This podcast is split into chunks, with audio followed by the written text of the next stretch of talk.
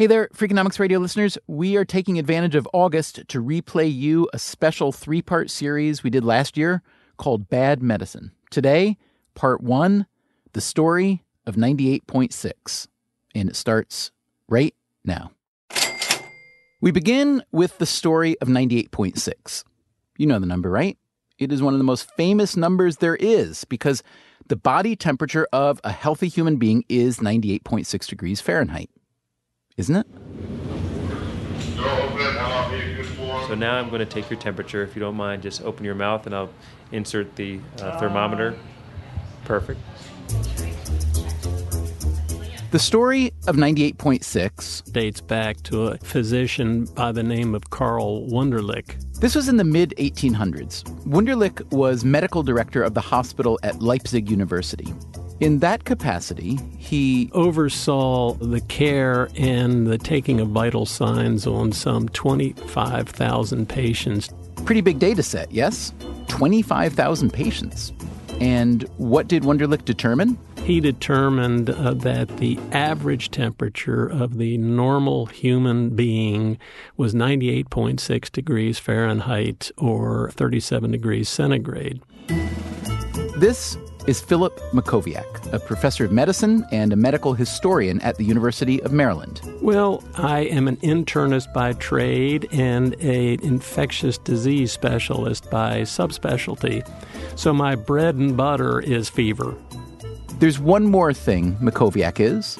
I am by nature a skeptic, and it uh, occurred to me very early in my career that this idea that 98.6 was normal, and that if you didn't have a temperature of 98.6, you were somehow abnormal, just didn't sit right.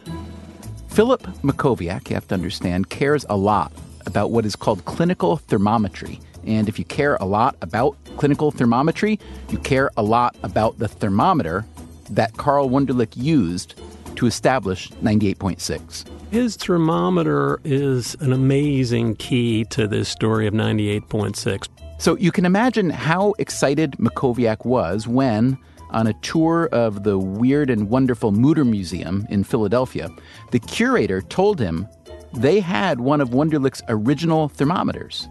I said, Good heavens, may I see it? And she said, Sure, would you like to borrow it? And I said, Of course. And so I uh, was able to take this thermometer back to Baltimore and do a number of uh, experiments. The Wunderlich thermometer, Mackowiak realized, was not at all a typical thermometer. First of all, it was about a foot long, fairly thick stem, and registered almost two degrees centigrade higher than current thermometers or thermometers of that era. Two degrees higher? Centigrade?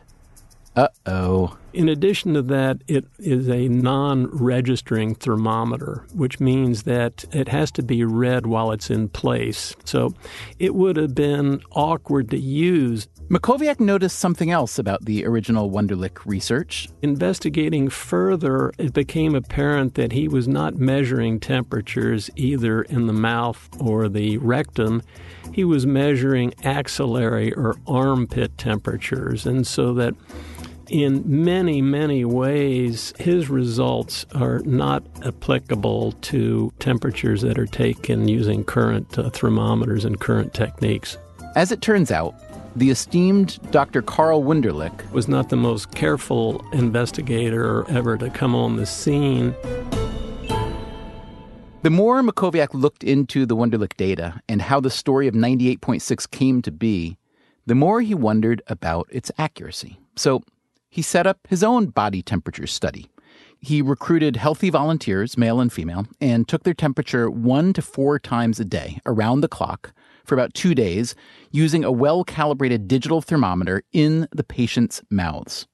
What did he find? Of the total number of uh, temperatures that were taken, only 8% were actually 98.6. And so, if you believe that 98.6 is the normal temperature, then 92% of the time uh, the temperature was abnormal. Obviously, that's not even reasonable. In his study, Mackowiak found the actual normal temperature to be 98.2 degrees, not a huge difference. And yet, the whole notion of a normal body temperature was looking more and more suspect. Why? A lot of reasons. Temperature varies from person to person, sometimes so much that one person's normal would register as nearly feverish for another person. It's almost like a fingerprint. Temperature varies throughout the day. It's roughly one degree higher at night than in the morning, sometimes even more. And an elevated temperature isn't necessarily a sign of illness. In women, it, it goes up uh, with ovulation during the menstrual cycle. The temperature goes up uh, during vigorous exercise, and this is not a fever. And so, Mackowiak concluded, looking at a rise in temperature as a uh, reliable sign of infection or disease is inappropriately simplistic thinking.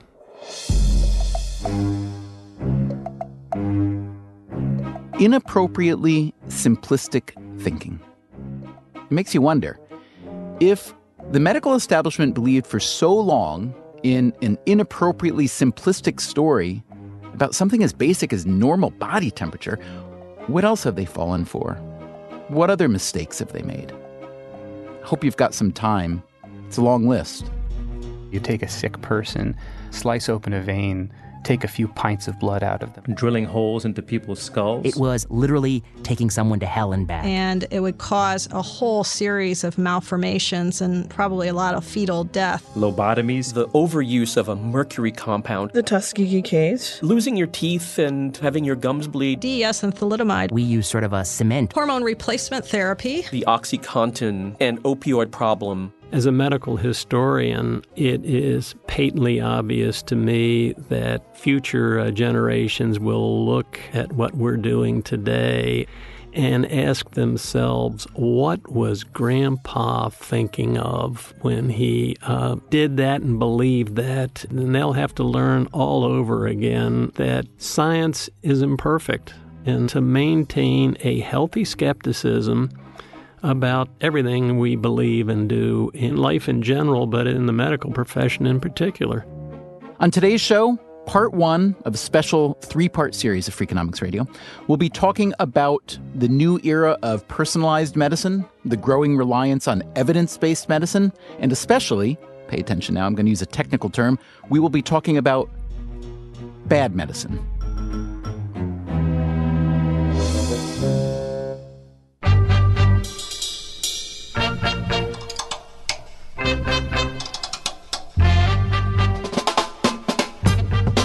From WNYC Studios, this is Freakonomics Radio, the podcast that explores the hidden side of everything.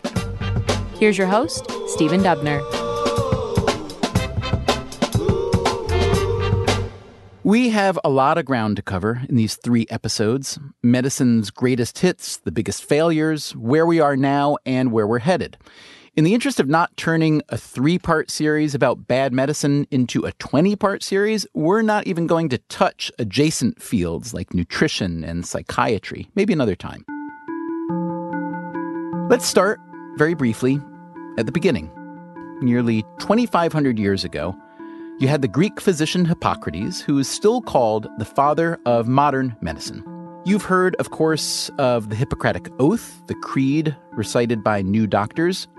And you know the oath's famous phrase, first do no harm, even though, as it turns out, that phrase isn't actually included in the oath. It came from something else Hippocrates wrote.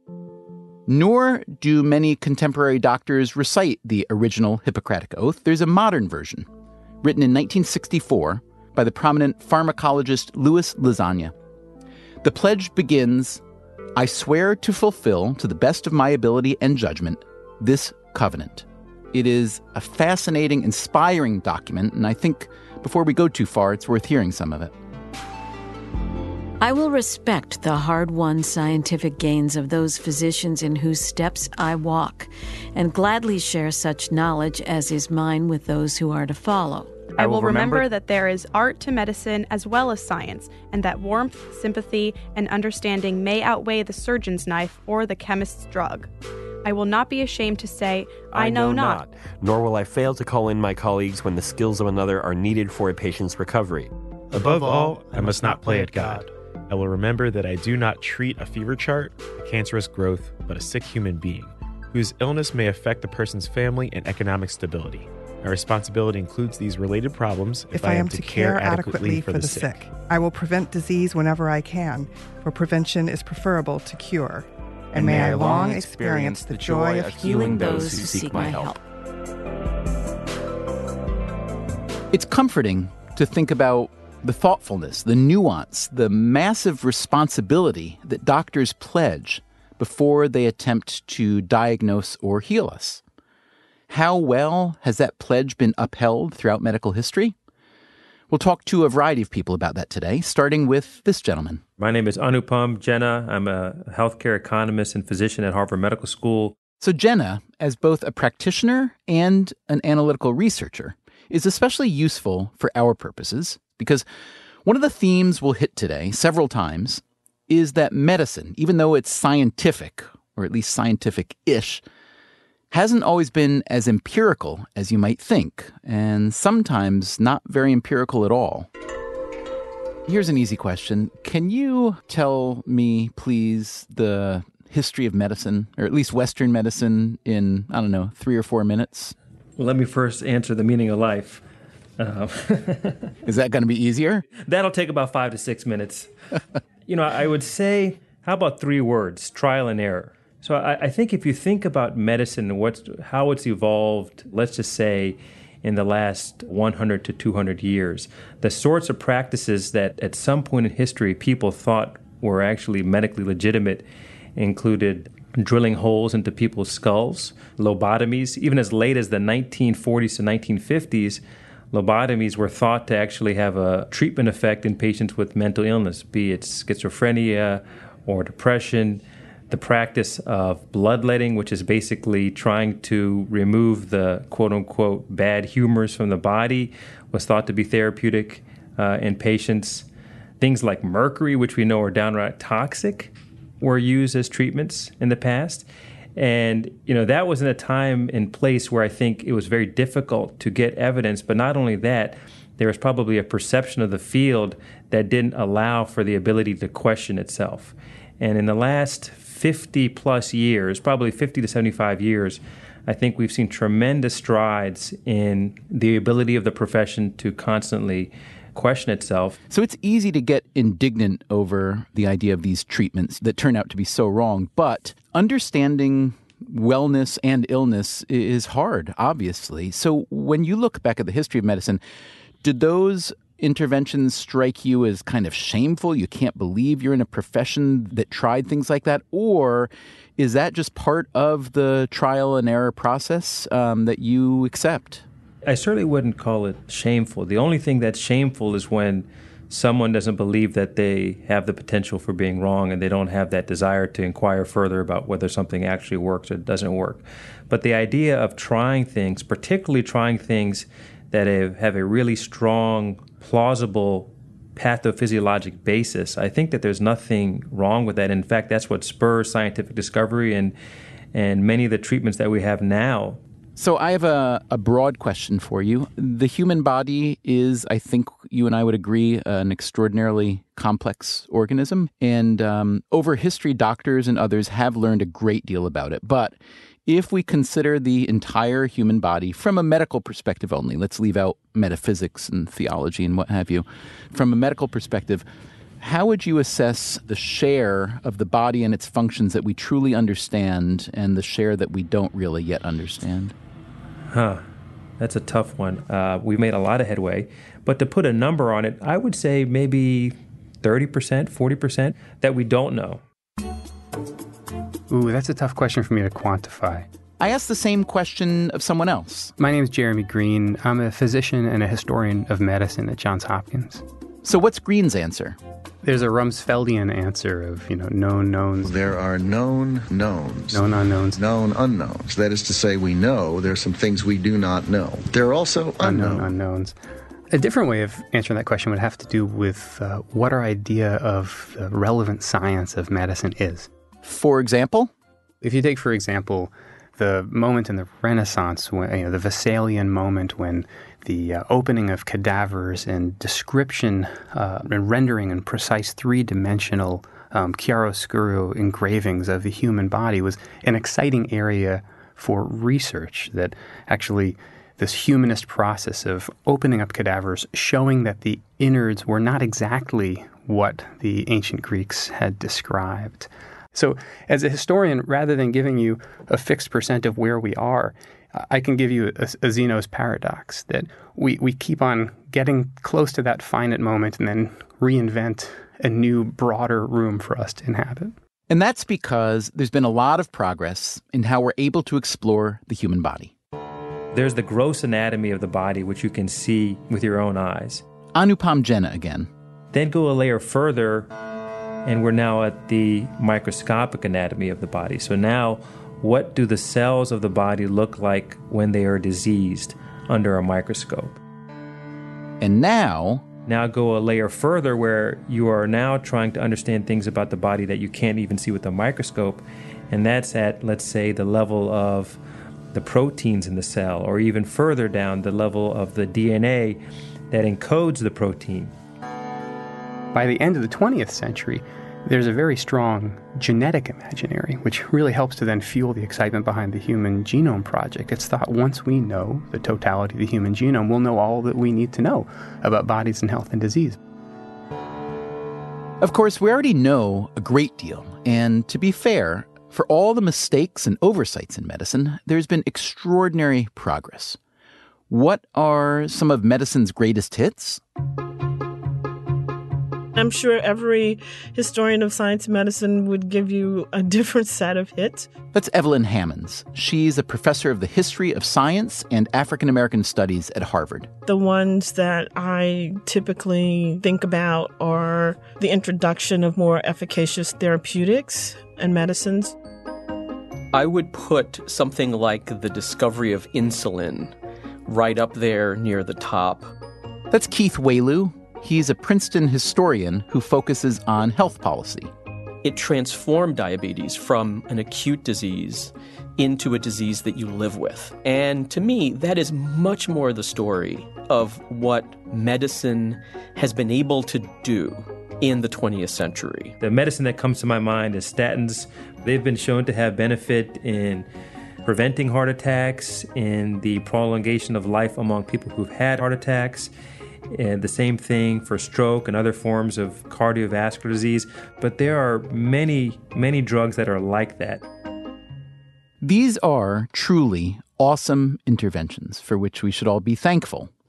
One of the most remarkable developments over the past century and a half is the unbelievable gain in life expectancy. In the US and elsewhere, it nearly doubled. Now, it might be natural to ascribe that gain primarily to breakthrough medicines, but in fact, a lot of it had to do with something else. A lot of the advances in mortality and morbidity have come from really changes in the nature of uh, social life. Infectious disease, as the source of high mortality in the early 20th century, began to drop long before penicillin and the antibacterials came along in the mid century because of improvements in housing, sanitation, diet, and sort of tackling urban problems that really created congestion and produced the circumstances that made things like tuberculosis uh, the leading cause of mortality. For example, if you think about the reversal of the Chicago River, it used to flow into Lake Michigan in the 19th century and people were dumping their waste into it. So every summer there would be hundreds of deaths of babies and children from infant diarrhea because the water was so contaminated. They reversed the flow of the river, so it flowed down river toward the Mississippi, and that significantly improved the health of the people who live there. So we've got public health improvements to thank, and yes, better therapeutics and medicines. Also, new and better ways of finding evidence. I actually think it's the technology that really revolutionized how we think is the use of controlled experiments. That's Vinay Prasad. He is an assistant professor of medicine at Oregon Health and Sciences University. Prasad treats cancer patients but also the rest of my time I devote to uh, research on health policy, on the decisions doctors make, on how doctors adopt new technologies, and when those things are rational and when they're not rational. Which means that Prasad is part of a relatively new, relatively small movement to make medical science a lot more scientific. You know, if you think about medical science, for thousands of years, what was medicine but something that somebody of esteemed authority had done for many years and told others that it worked for me, so you better do it? Even though medical science seemed to be based on evidence, Prasad says the reality was that what we were practicing was something called eminence based medicine. It was where the, the preponderance of medical practice was driven by really charismatic and thoughtful, probably to some degree, um, leaders in, uh, in medicine. And, you know, medical practice was based on bits and scraps of evidence, anecdotes, bias, preconceived notions, and probably a lot of psychological traps that we fall into. And largely from the time of Hippocrates uh, and the Romans until you know, maybe even the late Renaissance, medicine was unchanged. It was the same for a thousand years. Then something remarkable happened, which was the first use of controlled clinical trials in medicine. Coming up on Freakonomics Radio, how clinical trials began to change the game.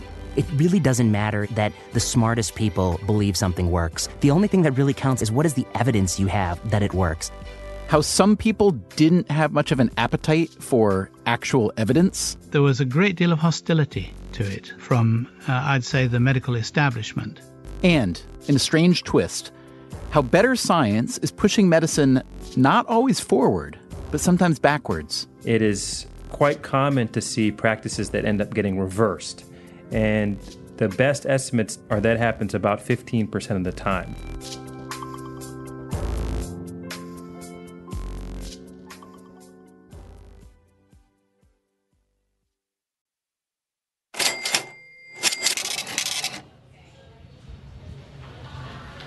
All right, take a deep breath through your mouth, in and out. That's good, okay? One more. One more. One more. Anupam Jena is an MD and a healthcare economist. All right, I'm going to lift up your shirt and listen to your heart. In most developed countries, we tend to think of medicine as a rigorous science, and we think of our doctors as, if not infallible, at least reliable. I think that the the typical patient probably does look to their doctor for answers and they value very highly what that opinion is. But as we've been hearing, the history of medical science was often eminence based rather than evidence based. When did evidence really start to take over? Evidence based medicine has become hugely important in the last 25 to 30 years. The movement is a result, Jena says, of at least two factors. Number one, we're doing more randomized controlled trials, and that tells us more information about what works and doesn't work. And number two, improvements in computer technology have now allowed us to study data in a way that we couldn't have done 30 years ago. There's also been a movement to collect and synthesize all that research and all those data. So, our vision is to produce systematic reviews that summarize the best available research evidence to inform decisions about health. That's Lisa Bero, a pharmacologist by training who studies the integrity of clinical and research evidence. And I'm also co chair of the Cochrane Collaboration. The Cochrane Collaboration was founded in Britain but is now a global network the systematic reviews they produce are really the evidence base for evidence based medicine. And we've been a leader in so many ways in developing systematic reviews. We were the first to regularly update these reviews. We were one of the first to have post publication peer review and a very strong conflict of interest policy. And actually, we were uh, one of the first journals that was published only online. Which means that whatever realm of medical science you're working on, you can access nearly all the evidence on all the research ever conducted in that realm, constantly updated, available on the spot. Compare that to how things used to work, looking up some five or 10 year old medical journal to find one relevant article that may well have been funded by the pharmaceutical company whose drug it happened to celebrate. How is Cochrane funded? We're primarily funded by governments and nonprofits. What about industry money? We don't take any money from industry to support any official Cochrane groups. Which means, in theory at least, that the evidence assembled by the Cochrane collaboration is pretty reliable evidence, as opposed to. Um, whole variety of things. Opinion, what the doctor had been taught 30 years previously in medical school, tradition, what they had been told to do by or advised to do by a drug company representative uh, that had visited them a, a week previously. That is Sir Iain Chalmers, who co founded the Cochrane collaboration. He's a former clinician who specialized in pregnancy, childbirth, and early infancy. He was a medical student in the early 1960s. When Chalmers observed his elders in practice, he was struck by how much variance there was from doctor to doctor. Okay, so some doctors would, if a woman had a baby presenting by the breech, would do a cesarean section without any questions asked, as it were. Or they may take different views about the way that the baby should be monitored during labor, or the extent to which drugs should be used during pregnancy for one thing or another. So lots and lots of differences in practice. It's as long as your arm. It's madness, isn't it? When he became a doctor himself, Chalmers worked at a refugee camp in Gaza. And as he discovered, some of the things that I had learned at medical school were lethally wrong. Like how you were supposed to treat a child with measles. I'd been taught at medical school never to give antibiotics to a child with a viral infection, which measles is, because you might induce resistance to the antibiotic resistance. Uh, but these children died really quite fast after getting pneumonia from bacterial infection, which comes on top of the viral infection of the measles. And what was most frustrating was that it wasn't until some years later that I found that there had been six controlled trials comparing antibiotic prophylaxis given preventatively with nothing done by the time I arrived in Gaza. And those studies suggested that children with measles should be given antibiotics. But Chalmers had never seen those studies. So I feel very sad that in retrospect I let my patients down. This led Chalmers to embark on a years long effort to systematically create a centralized body of research to help attack the incomplete, random, subjective way that too much medicine had been practiced for too long. He was joined by a number of people from around the world, many of whom, by the way, were more versed in statistics than in medicine. So we embarked on these systematic reviews, about 100 of us, and that resulted at the end of the 1980s in a massive two volume, one and a half thousand page book. At the same time, started publishing electronically. And so, the Cochrane collaboration became the first organization to really systematize, compile, and evaluate the best evidence for given medical questions. You'd think this would have been met with universal praise, but as with any guild whose inveterate wisdom is challenged, as unwise as that wisdom may be, the medical community wasn't thrilled. There was a great deal of hostility to it from, uh, I'd say, the medical establishment. In fact, uh, I remember a colleague of mine was going off to speak to a local meeting of the British Medical Association, who had basically summoned him to give an account of evidence based medicine and what the hell did people who are statisticians and other non doctors think they were doing, messing around in territory which they shouldn't be messing around in. And he, he asked me before he drove off, what should I tell them? I said, when patients start complaining about the objectives of evidence based medicine, then one should take the criticism seriously. Up until then, assume that it's basically vested interests playing their way out. It took a long while, but the Cochrane model of evidence based medicine did become the new standard. I would say it wasn't actually until this century. So one way you can look at it is where there is death, there is hope. As a cohort of doctors who rubbished it moved into retirement and then death, the opposition disappeared.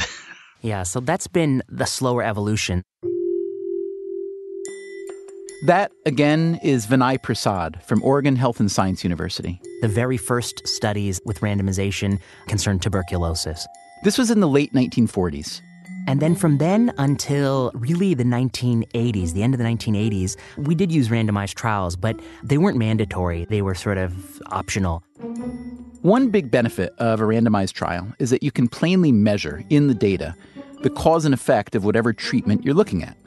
This may sound obvious, but it is remarkable how many medical treatments of the past were conducted without that evidence. Anupam Jena again. I think some of the biggest mistakes in the last century, let's say the first from 1900 to 1950, things like lobotomies to treat mental illness, either depression or schizophrenia, those strike me as being some of the most horrific things that could be done to man without any really solid evidence base at all. This is one of the trickiest things about practicing medicine day to day. Let's say you're a doctor and a patient comes to see you with a persistent headache. You make a diagnosis, and you write a prescription. What happens next? In many cases, you have no idea. The feedback loop in medicine is often very, very sloppy. Did the patient get better? Maybe. They never came back. But maybe they went to a different doctor. Maybe they died. If they did get better, was it because of the medicine you prescribed? Maybe. Or maybe they didn't even fill the script. Or maybe they did fill the script but stopped taking it because they got an upset stomach. Or maybe they did take the medicine and they did get better, but maybe they would have gotten better without the medicine. Like I said, you have no idea. But with a well constructed, randomized controlled trial, you can get an idea. Vinay Prasad again. The moment I think in my mind that kind of set us on a different course was a study called CAST. CAST stands for Cardiac Arrhythmia Suppression Trial. It was conducted in the late 1980s. CAST was a study that one of the things doctors were doing a lot for people after they had a heart attack was prescribing them an antiarrhythmic drug that was supposed to keep those aberrant rhythms, those bad uh, heart rhythms, at bay. That drug actually, in a carefully done randomized trial, turned out not to improve survival as we all had thought, but to worsen survival. And that was a watershed moment, I think, where people realized that randomized trials can contradict even the best of what you believe. It really doesn't matter in medicine that the smartest people believe believe something works. The only thing that really counts is what is the evidence you have that it works. The rise of randomized controlled trials led to a rise in what are called medical reversals. Vinay Prasad wrote the book on medical reversals, literally. It's called Ending Medical Reversal. And you know, what is a medical reversal? Doctors do something for decades. It's widely believed to be beneficial. And then one day, a very seminal study, often better designed, better powered, better controlled than the entirety of the pre existing body of evidence, it contradicts that practice. It isn't just that it had side effects we didn't think about, it was that the benefits that we had postulated turned out to be not true or not present. For instance, in the 1990s, we would recommend to postmenopausal women to start taking estrogen supplements because we knew that women before they had menopause had lower rates of heart disease, and we thought that was because of a favorable effect of estrogen. And then in 2002, a carefully done randomized controlled trial found that actually it doesn't decrease heart attacks and strokes. In fact, if anything, it increases them. I asked Prasad what first got him interested in studying medical reversal. So I think I started to get interested in this even when I was a student, and I saw that there were some practices that had been contradicted just in the recent past, but were still being done day in, day out in the hospital. I mean, the, the example that comes to mind is the stenting for stable coronary angina. A stent is a little foldable metal tube that goes in a blocked coronary artery, and the doctor springs it open, and it opens up the blockage. And stents are incredibly valuable for certain things. If you have a heart attack and there's a blockage that just happened, uh, few minutes ago, and the doctor goes in and opens that blockage up, we're talking about a tremendous improvement in mortality, one of the best things we do in medicine. But stenting, like every other medical procedure, has something called indication drift, where, yeah, it works great for a severe condition, but does it work just as good for a very mild condition? And so over the years, doctors had used stenting for something called stable angina. And stable angina is just that slow, incremental narrowing of the arteries that happens to, sadly, all of us as we get older. But the bulk of stenting was this indication drift, and we thought it worked. It made perfect sense. And then in 2007, a well done study showed that it actually didn't improve survival and didn't decrease heart attacks, which were, even to this day, studies show that most patients who undergo this procedure believe it will do those things. And in fact, it's been disproven for eight years. And yet, while stenting for stable angina did decline, it didn't disappear. The rate of inappropriate stenting, Prasad says, is still way too high. Now, this obviously starts getting into doctors' incentives, financial and otherwise, and we'll get more into that in parts two and three of this series. As Prasad makes clear, there is a long, long list of medical treatments that simply don't stand up to empirical scrutiny. Some common knee surgeries, for instance, where orthopedic surgeons take a tiny, camera, camera, make a tiny incision, and go in there and actually sort of debride and remove those sort of scuffed and scraped knees. And in fact, people sort of felt a lot better. They had improved range of motion. There's no argument there. But you've studied it against maybe just taking ibuprofen or maybe just doing some physical therapy.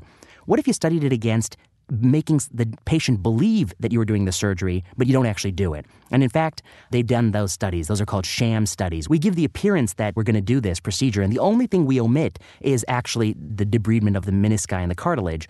And in fact, when you do it that way, you find that the entire procedure is a placebo effect. There's another example where we use sort of a cement we inject into a broken vertebral bone, and that again was found to be no better than injecting a saline solution in a sham procedure.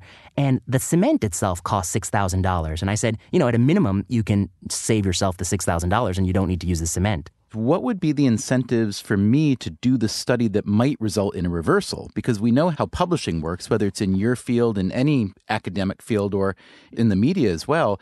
It's the juicy, sexy new findings that get a lot of heat and it's the maintenance articles or the reversal articles that um, nobody wants to hear about. So I would gather that there are fairly weak incentives to doing the studies that would result in reversals, which also makes me wonder if there is a woeful undersupply of such studies, which means that there probably would be even more reversals than there are. Yeah, so I think that's a fantastic question. One of the things we did in the course of our research was we took a decade worth of articles in probably one of the most prestigious medical journals, the New England Journal of Medicine and there's about maybe 1,300 articles that concern something doctors do. About a thousand of those articles were something new, something that came off, that you know is coming down the pipeline, the newest anticoagulant, the newest mechanical heart valve. And if you tested something new exactly as you'd expect, 77% of those published manuscripts concluded that what's newer is better. But we also discovered about 360 articles tested something doctors were already doing. But if you tested something doctors were already doing, 40% of the time we found that it was contradicted or a reversal. I'd love you to talk about the various consequences of, of reversals, including perhaps a loss of faith in the in the medical system generally. So if you, you find out something you were doing for decades is wrong, you harmed a lot of people. You subjected many people to something ineffective, potentially harmful, certainly costly, and it didn't work. The second harm we say is this lag time harm. Doctors, you know, we're like a, a battleship. We don't turn on a dime. We continue to do it for a few years after the reversal. And the third harm is loss of trust in the medical system. And that's the deepest harm. And I think we've seen it in the last decade, particularly with our shifting recommendations for mammography and for prostate cancer screening, where people come to the doctor and they say, You guys can't get your story straight. What's going on? Um, it's a tremendous problem. And I'm afraid that probably what we are doing is we are making people feel like there is nothing that the doctor does that's really trustworthy. And I'm afraid that that's sort of the deepest problem that, you know, we face this loss of trust. Okay, so how do you not throw out the baby with the bathwater? What are some solutions to a practice of medicine and medical research that results in fewer reversals? So that is a million dollar question. One is medical education. You know, we have a medical education where for two years, students are trained in the basic science of the body. Only in the latter years, the third and fourth year of medical school, are students trained in the epidemiology of medical science and evidence based medicine and thinking not just how does something work, but what's the data that it does work. And, uh, you know, I've argued that that needs to be flipped on its head. That the root, the basic science of medical school is evidence based medicine. It's, it's approaching a clinical question, knowing what data to seek, and how to answer that in a very honest way. So that's one. The next category is regulation. And this is where you get into, you know, what is the FDA's role and what does the FDA do? And I think many people in the community hope that the products that are approved by the FDA are both safe and efficacious for what they do. But, you know, we were faced with a problem in the 80s and 90s that we had never faced before, which was the HIV AIDS epidemic. And advocates rightly said that we need a way to get drugs to patients faster, maybe even accepting a little bit more uncertainty. And I think that was right.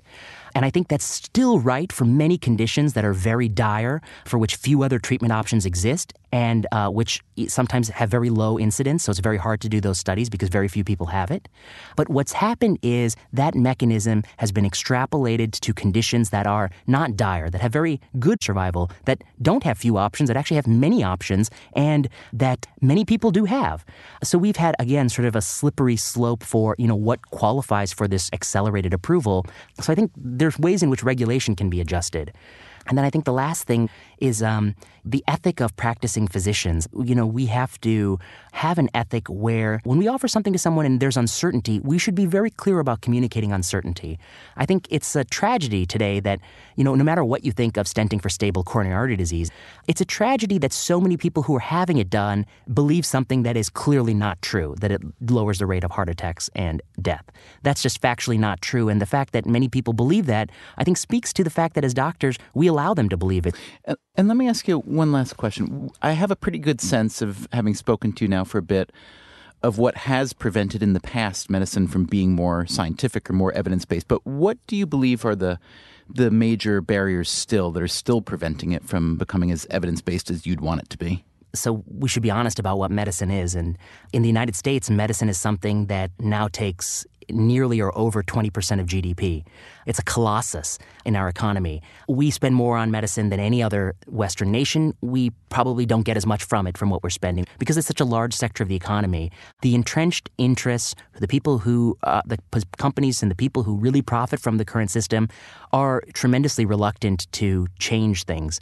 I think we see that with, just for one instance, the pharmaceutical drug pricing problem we're having right now. I think it, no one will no one will doubt that the pharmaceutical industry has made some great drugs. They've also made some less than great drugs. But does every drug, great or worthless, have to cost hundred thousand dollars per year? And I don't invent that number. That's actually the the cost per annum of the average cancer drug being approved in the United States in in the last year. Well over hundred thousand dollars per year of treatment. Uh, I, I, think there's got to be a breaking point, and people are, are recognizing that.